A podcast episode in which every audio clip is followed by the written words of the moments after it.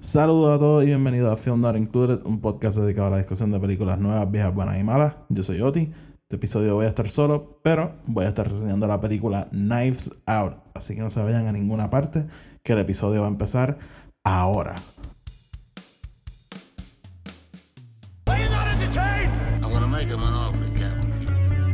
Frankly, my dear, I don't give a damn.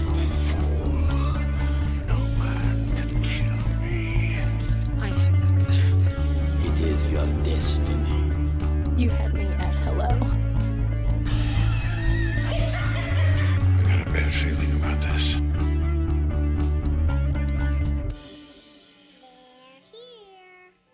Saludos mi gente y bienvenidos otra vez a otro episodio de Film Not Included. Y si están aquí por primera vez, pues bienvenidos a su primer episodio de Film Not Included. Yo como había dicho, soy Oti y en este episodio no me acompaña mi mi coanfitrión, el señor Tony. Pero, pero nada, yo los voy a estar guiando a través de esta reseña, que es de la película más reciente de Ryan Johnson, Knives Out. El estreno de esta película fue la semana pasada. Yo creo que puedo hacer las reseñas sin spoilers. Este, cualquier spoiler que vaya a traer, que realmente no, no creo que lo voy a hacer. Yo lo, lo, voy a hacer completo sin spoilers, pero cualquier cosa lo voy a estar dejando para el final. Así que si no lo han visto y vienen aquí para para tener una idea de si amerita ver la película, pues tranquilo, que no voy a arruinar nada sin, sin un previo aviso, así que no tienen que preocuparse. Antes de arrancar con la reseña, un poquito de housekeeping como siempre. El podcast está disponible en Spotify, iTunes, SoundCloud, Audioboom y nos pueden seguir en Facebook, Instagram y Twitter.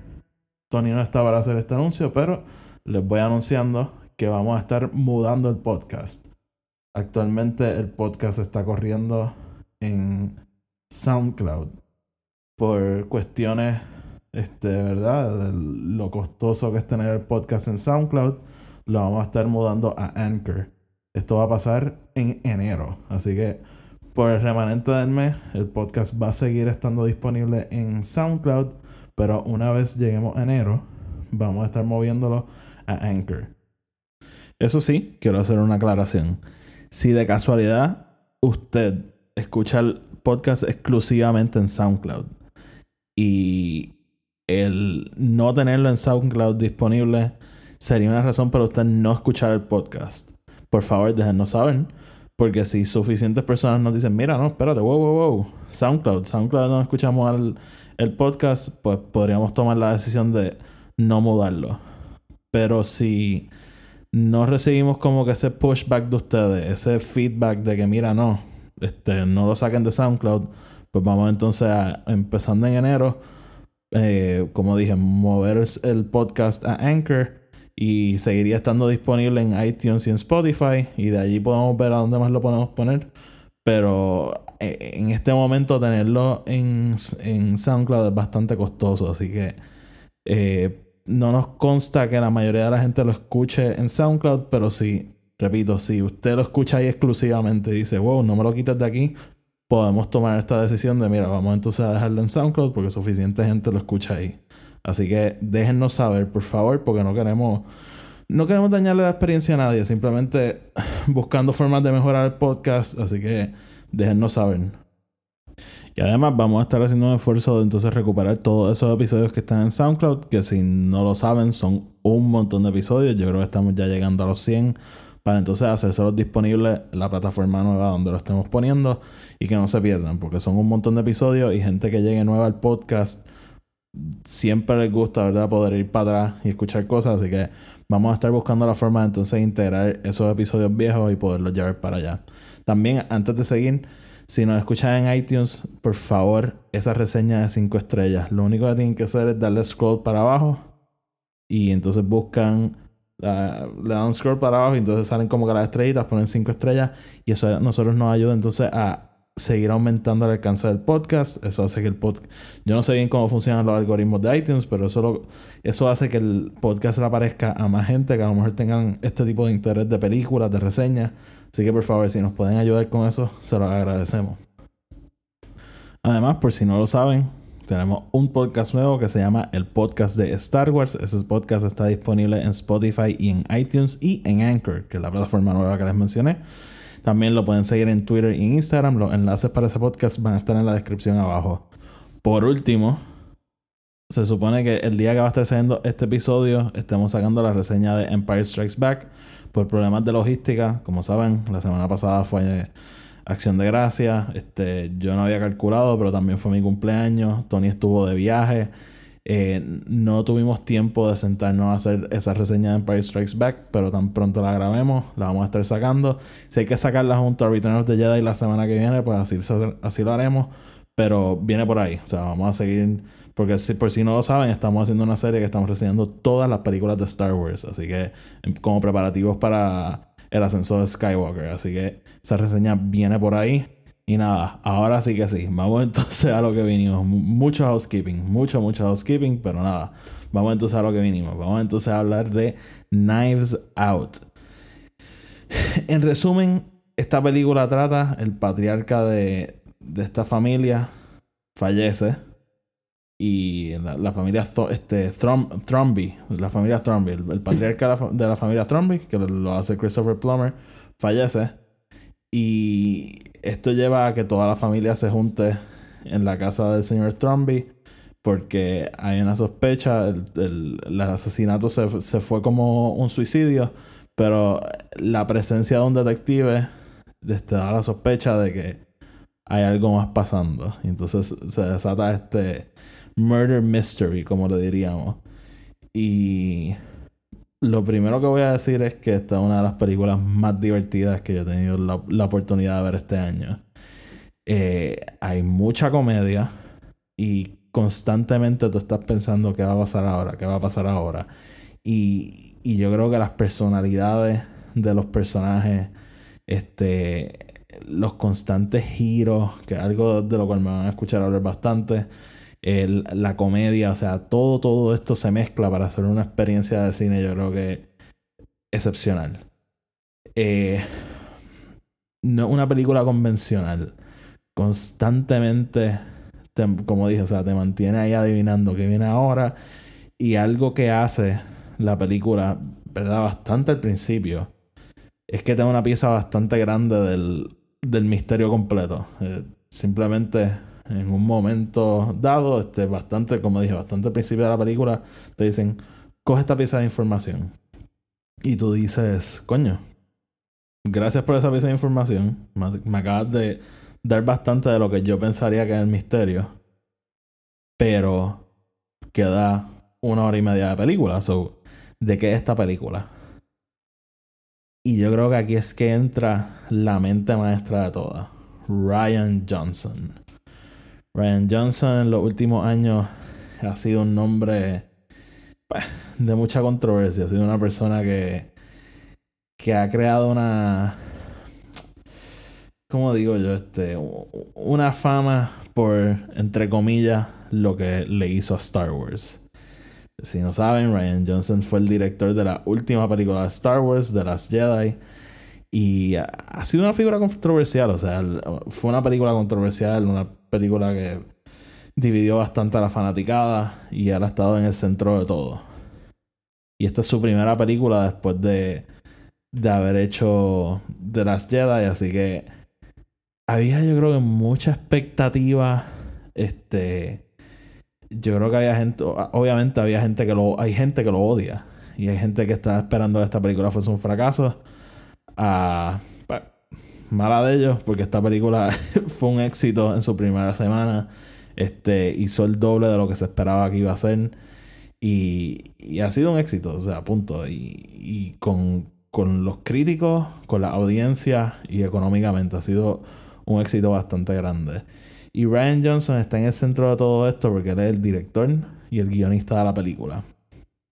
Este, vamos a llegar al elenco pronto, pero quiero hablar un momentito de él porque Ryan Johnson es una persona que, como dije, controversial por las Jedi porque algo que hace Ryan Johnson es que coge un género y a él le gusta disectarlo y coger las películas y hacerlas dentro de ese género, pero a su manera. A él le gusta jugar con las reglas.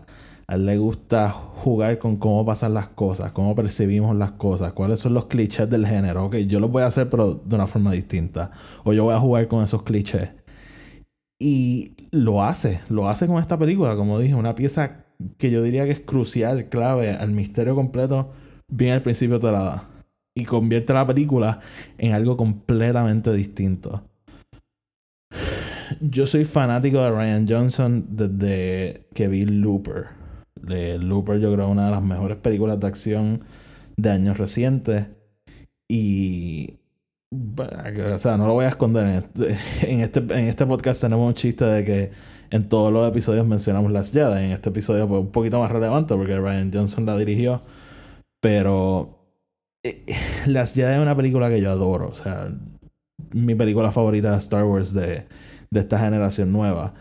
Y así que para mí Ryan Johnson constantemente lo único que hace es probar que es uno de los mejores directores que hay ahora mismo. Y, no solo directores, o sea, guionista, uno de los talentos grandes que hay ahora mismo. Una crítica que se le hace mucho es que, pues, él piensa que es bien astuto. Este, yo no pienso que sea tan astuto, qué sé yo. Yo creo que Ryan Johnson es una persona bastante consciente de lo que él hace en cada película. Yo creo que nada de lo que pasa en sus películas es por error, ni él queriendo como que sacarse un poco más de pecho. Yo personalmente no lo conozco, pero sí sé que él tiene una. Eh, un tipo que es bastante accesible en Twitter y, y siempre toma el tiempo de hablar con su fanaticada. Y no me da apariencia de ser un tipo de chon ni nada. Sí creo que es una, una persona que trata de hacer películas bastante... no cerebrales, pero... O sea, de por sí las hace no convencionales.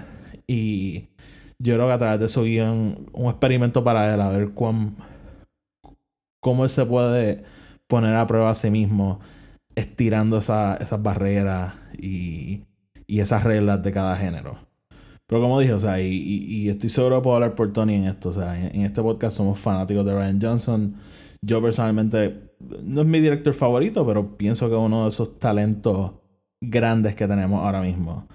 Y, y saber que él venía con una película original que no iba a estar atada a Star Wars, yo todavía estoy súper emocionado por si pasa o no, pero su próxima trilogía de Star Wars sigue en desarrollo, así que estoy bien emocionado para eso, pero estaba loco por verlo a él jugar en, algo completamente original y, esta pieza original de él, o sea, esto no es una adaptación de nada, esto no es una secuela de nada, esto fue algo que a él se le ocurrió y por lo que escuché, se le había ocurrido hace como 10 años y por fin tuvo la oportunidad de sentarse a hacer el guion y desarrollar la película. Como director y como guionista, yo creo que hace un trabajo excelente con esta película porque es una película que, como dije, es bien divertida, o sea, y parte de esa diversión es la comedia que hay en la película. Cuando entré en el elenco hablaré de eso un poco después, pero hay muchos personajes aquí bien estrambóticos y muchas cosas que pasan que son absurdas y se prestan para una comedia. Pero a la misma vez, al ser un misterio, hay una tensión que va a través de toda la película. Una tensión que constantemente te tiene, espérate, esto pasa aquí, ¿qué va a pasar acá? Espérate, ¿qué hace esta persona acá? Espérate. Y constantemente tú estás como que pensando en tu cabeza, espérate, ¿y ahora qué? ¿Y ahora qué? ¿Y ahora qué? Y él lo mezcla perfectamente que la tensión no le quita la comedia, pero que la comedia no corte esa tensión. Y, y yo creo que realmente, o sea, eso es algo de, de alguien que sabe lo que está haciendo. O sea, repito, a Ryan Johnson se le ha acusado de que no sabe escribir, de que no sabe dirigir. Eso obviamente exageración por lo que pasó con, con esa película de Star Wars, pero yo creo que con esta película él, demuestra algo que por lo menos para mí no tenía que demostrar y para mucha gente no tenía que demostrar. Pero que él es un maestro y que sabe lo que está haciendo. Y sabe tanto lo que está haciendo que maneja este, y repito, lo, lo puse en el tweet y lo tengo que decir, este elencazo. O sea, es un elenco que desde que poco a poco lo fueron anunciando, yo creo que fueron como que enamorando a la gente porque, o sea, es un elenco de tres pares y Ryan Johnson logra dirigirlo a todos, pero eh, no quiero decir a la perfección porque no pienso que es una película perfecta, pero de una forma excelente, excelente. O sea, aquí, y, tiene que ver bastante con el guion, tiene que ver bastante con la edición de la película. Pero todo el mundo tiene un momento. Todo el mundo tiene un momento de brillar y. Y, y lo, lo voy a mencionar entonces también ahora, pero la película es sumamente eficiente con cada personaje porque al ser un elenco tan y tan grande, cada uno cuando tiene un momento tiene que brillar lo suficiente para que a lo mejor no tenga otro momento más así de grande en la película y tú sacas de la película pensando, ah, ya los fulanitos le metió, le metió bastante. Y eso en parte a las actuaciones, pero también a Ryan Johnson, que es quien escribe y quien dirige a estos actores. Él es quien le dice a los actores cómo hacer las cosas, cómo, ¿verdad? O sea, él es el que, o sea, lo que hace el director, es dirigir, o sea, él dirige a sus actores, los manda a hacer las cosas y, y yo creo que eso es un testamento al, al talento de Ryan Johnson. Pero entonces vamos entonces a hablar del elencazo, porque eh, es, espectacular, es espectacular lo que él logró eh, juntar aquí. Voy a ir poco a poco mencionando a, a la mayoría de los actores que están en esta película. Daniel Craig, que es James Bond. Chris Evans, que es Captain America. Ana de Armas, que si no la conocen de... Ella viene de Blade Runner, una película que se llama Knock Knock. Ella también sale en War Dogs, una actriz. Yo creo que de todo el grupo, Ana de Armas es la más... La menos conocida, pero de Ana de Armas vamos a hablar muy pronto. Jamie Lee Curtis, este... Si no la conocen, es de Halloween. Mi pana Sosa, Sharara Sosa, siempre se refiere a ella como la de Freaky Friday. Este, para mí ella siempre va a ser Laurie Strode, pero nada. Michael Shannon, que viene de eh, uno de, estos actores que poco a poco se está convirtiendo en uno de mis actores favoritos. Este, salió en Shape of Water este, no hace tanto. Eh, Don Johnson, también actor veterano. Tony Collette, actriz veterana, salió en Hereditary, mi película favorita del año pasado este, Lucky Stanfield, Christopher Plummer, Jade Martell, este, el mismo Frank Oz, que si no saben quién es Frank Oz, es Yoda en las películas de Star Wars, también sale Ricky Lindholm, este, un elenco súper grande. Y como dije, o sea, todo el mundo en esta película tiene un momento. Todo el mundo en esta película tiene un momento que, que los hace brillar. Y, que tú sales de la película y puedes pensar para atrás y decir, ah, mira, sí, sí, sí, fulanito tuvo ese momento que brutal. Y como dije, o sea, un, un guion sumamente eficiente, porque son tantos actores que hay que saber dividir, o sea, hay que saber cuándo darle un momento a cada quien, quién va a hablar, quién va a reaccionar, a quién vamos a enfocar, o sea, todo, todo esto es parte del guion, es parte de la, de la dirección y es parte de la edición. Y, esto es una película que a mí me encanta porque, y algo que hace Ryan Johnson yo creo que con todas sus películas, pero alguien que sabe cómo juntar todos estos elementos, ya sea dirección, edición, actuación, la banda sonora, este, el guion, sabe mezclarlo y jugar con ellos a su, a su, a su ventaja. Y esta película yo creo que sigue probando que Ryan Johnson es una persona que sabe hacer eso, volviendo obviamente a él. Pero regresando otra vez al, al elenco, o sea, lo que hace la película para que cada uno resalte, yo creo que fue bastante genial. Y es que todo el mundo es una caricatura. Todo el mundo es una versión exagerada del papel que tienen. Este. Voy a hablar de Daniel Craig este, un poquito más al final, pero pensando, por ejemplo, en alguien como Chris Evans. Chris Evans lo conocemos de Captain America. En esta película, él es la oveja negra de la familia. Y es la oveja negra a tal punto, o sea, que eh, raya en lo absurdo. O sea, alguien que no vemos hasta la segunda mitad de la película. Siempre están hablando de él y de lo complicado que es él. Y cuando lo conocemos nos damos cuenta que, o sea, sí, o sea, una persona complicada, una persona que ha hecho a su familia pasar por mucho y una versión exagerada de lo que es ser la, oveja negra de la familia.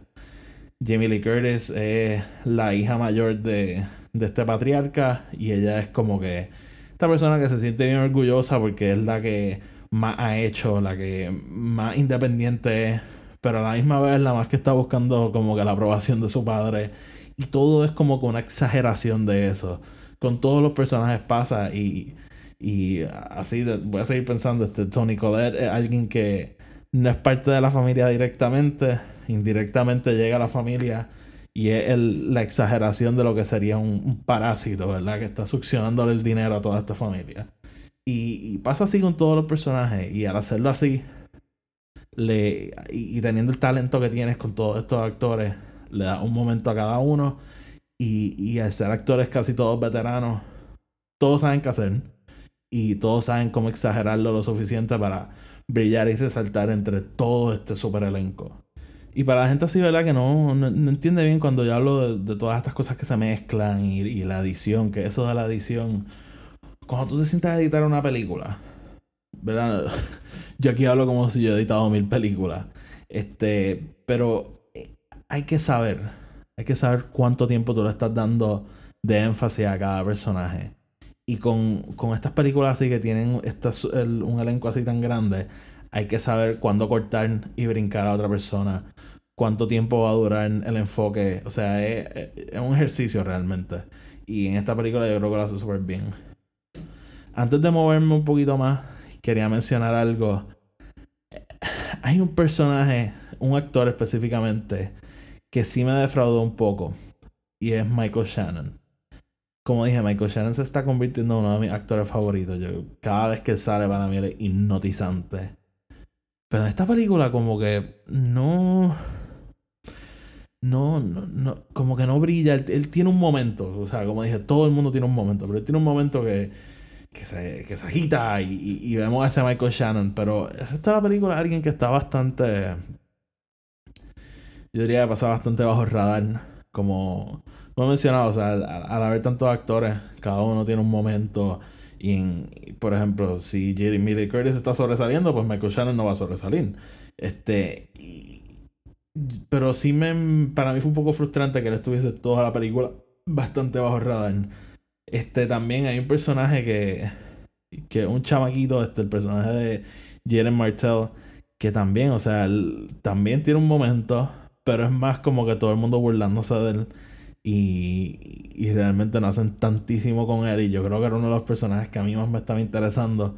No voy a hablar ¿verdad? en tanto detalle de por qué, pero sí me decepcionó que como que no elaboraron más en él. Este, hay, hay, un crítico que yo sigo bastante que se llama Chris Stockman, que de hecho, o sea, yo para mí él es como que mi crítico favorito porque cuando yo empecé como que con toda esta obsesión de ver reseñas de películas y eso, yo me sentaba en los videos de él y él siempre decía lo que yo pensaba en las películas. Así que si alguna vez en estos dos años dicen como puñeta, Oti siempre dice lo mismo de Chris Stockman, pues este es mi crítico favorito y yo usualmente estoy de acuerdo con él. No siempre.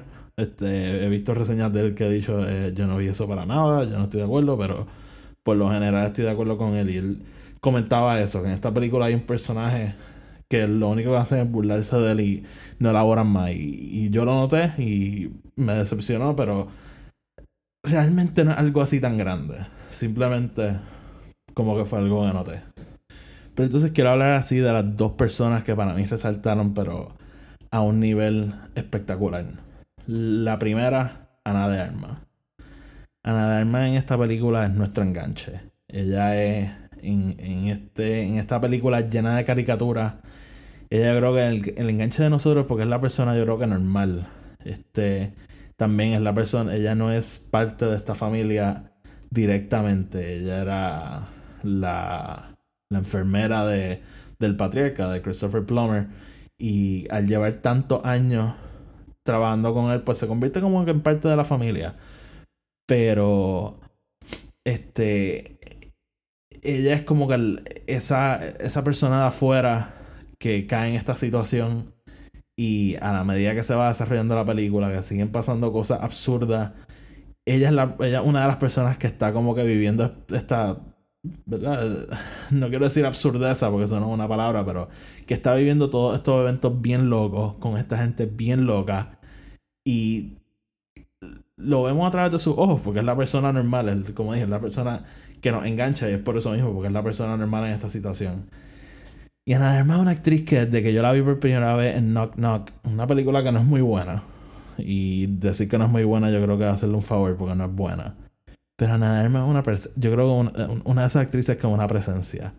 Ella, ella es como que de estas personas que yo creo que te pudiese alegrar el día de verla. O sea, es como que trae una, una presencia de alegría y de. Y, no es que siempre que sale son en, roles contentos ni nada, pero es una presencia. Y en Knock Knock es una presencia en Blade Runner 2049. No sale tanto, pero las escenas que tiene yo, yo creo que son muy buenas. En War Dogs también no es, no es parte del, de la trama central, pero yo creo que el, poco tiempo que sale es muy buena. Y me encanta que por fin le dan una película para, para que ella se demuestre el talento que es. Y ella es básicamente el personaje que estamos siguiendo a través de toda esta película. Y yo que hizo un trabajo excelente. Ryan Johnson, yo creo que la, dirigió muy bien. Y supo sacarle el jugo. Y yo creo que vio en ella el talento que es. Y, y, y supo hacerla brillar. Porque en, como dije al principio, ya de todos estos actores, probablemente es la menos conocida, la, la de menos calibre, entre comillas, pero la estamos siguiendo toda la película y, constantemente brilla, constantemente se resalta entre todo este elenco y, estuve bien, bien contento de ver eso. O sea, nada de armas. Yo creo que esta película le va a hacer muchos, muchos favores. Y además de nada de o sea, el segundo actor que a mí más me gustó en esta película, definitivamente, Daniel fucking Craig. Daniel Craig, si no saben, Daniel Craig es James Bond. Y en esta película él hace del detective que le asigna en este caso a investigar qué fue lo que pasó esa noche que murió este patriarca. Y mano, eh, eh, su primera escena mm, te das cuenta rápido que tiene un acento sureño de los Estados Unidos. Y esto es algo que ver a un británico hacer esto eh, o, funciona para ti o no funciona para ti. En mi caso funcionó. O sea, yo al, principio fue como que, ¿qué carajo está pasando? Fue estas cosas... Eh, yo siempre como que cuando hablo con Tony de esto, siempre les recuerdo cuando vi a, Smart Hulk por primera vez en Endgame, que fue como que, eh, ¿qué, ¿qué carajo está pasando? fue uno de esos momentos, pero eh, tan pronto pasaron dos o tres escenas con él y, y vi como que el, su química con el resto del elenco, como, como él se va este, e, elaborando a través de la película, a mí me convenció completamente y, y no, solo me convenció, o sea, me, encantó, o sea, eh, él es la caricatura mayor de todo esto, o sea, en un elenco que es sumamente, este, ¿cómo se dice? Este, extrambótico con cada uno de los personajes. Él es el más todavía. Al, ser el detective, él está jugando a ser el epítome de lo que sería un, detective en este tipo de películas. O sea, todos los clichés que hemos visto en estos tipos de películas, él lo es. Eh, a mí me recuerda mucho a una de mis series favoritas, The Office en un episodio que Michael Scott está jugando este, a, un, a un juego de detective con el resto de la oficina y me recordó tanto y tanto al personaje de Michael Scott en ese, en ese juego. O sea, wow, wow, wow. Este, pero definitivamente, o sea, yo creo que hizo un trabajo excelente y, y, pudiese entender a la gente que no le gusta. O sea, yo creo que, como dije, o sea, de todo, el más estrambótico de todo, pero para mí funcionó. Antes de irme quería mencionar porque es algo que se ha prestado para mucha conversación. Esta película, además de ser yo creo que un excelente murder mystery, yo creo que hace tiempo no teníamos eh, Murder on the Orient, Murder on the Orient Express salió hace varios años, pero no es el tipo de película que sale todos los años y vemos y nos disfrutamos. Pero yo creo que además de ser eso, trae ciertos temas como yo creo que el clasismo, la raza, este, esta cosa que hemos visto ahora, este, ahora con los Estados Unidos, los estadounidenses con, con los latinos. Hay un chiste recurrente en la película que spoilers por dos segundos si le quieren dar un poquito de skip, pero cada vez que hablan de personas de, Ana de Armas mencionan un, un país distinto de donde ya es. Este realmente, o sea, esta película, como dije Ryan Johnson, es alguien que pone cosas por accidente en las películas. si las pones porque quieres decir algo al respecto. Y esta película tiene muchos temas, yo creo, subyacentes, que si empezamos a explorarlos un poquito más, están ahí. y, se les puede sacar mucho, pero he visto mucha gente diciendo que esto es como que una crítica a, la sociedad de hoy en día, este, que esto es un murder mystery de la era de Trump.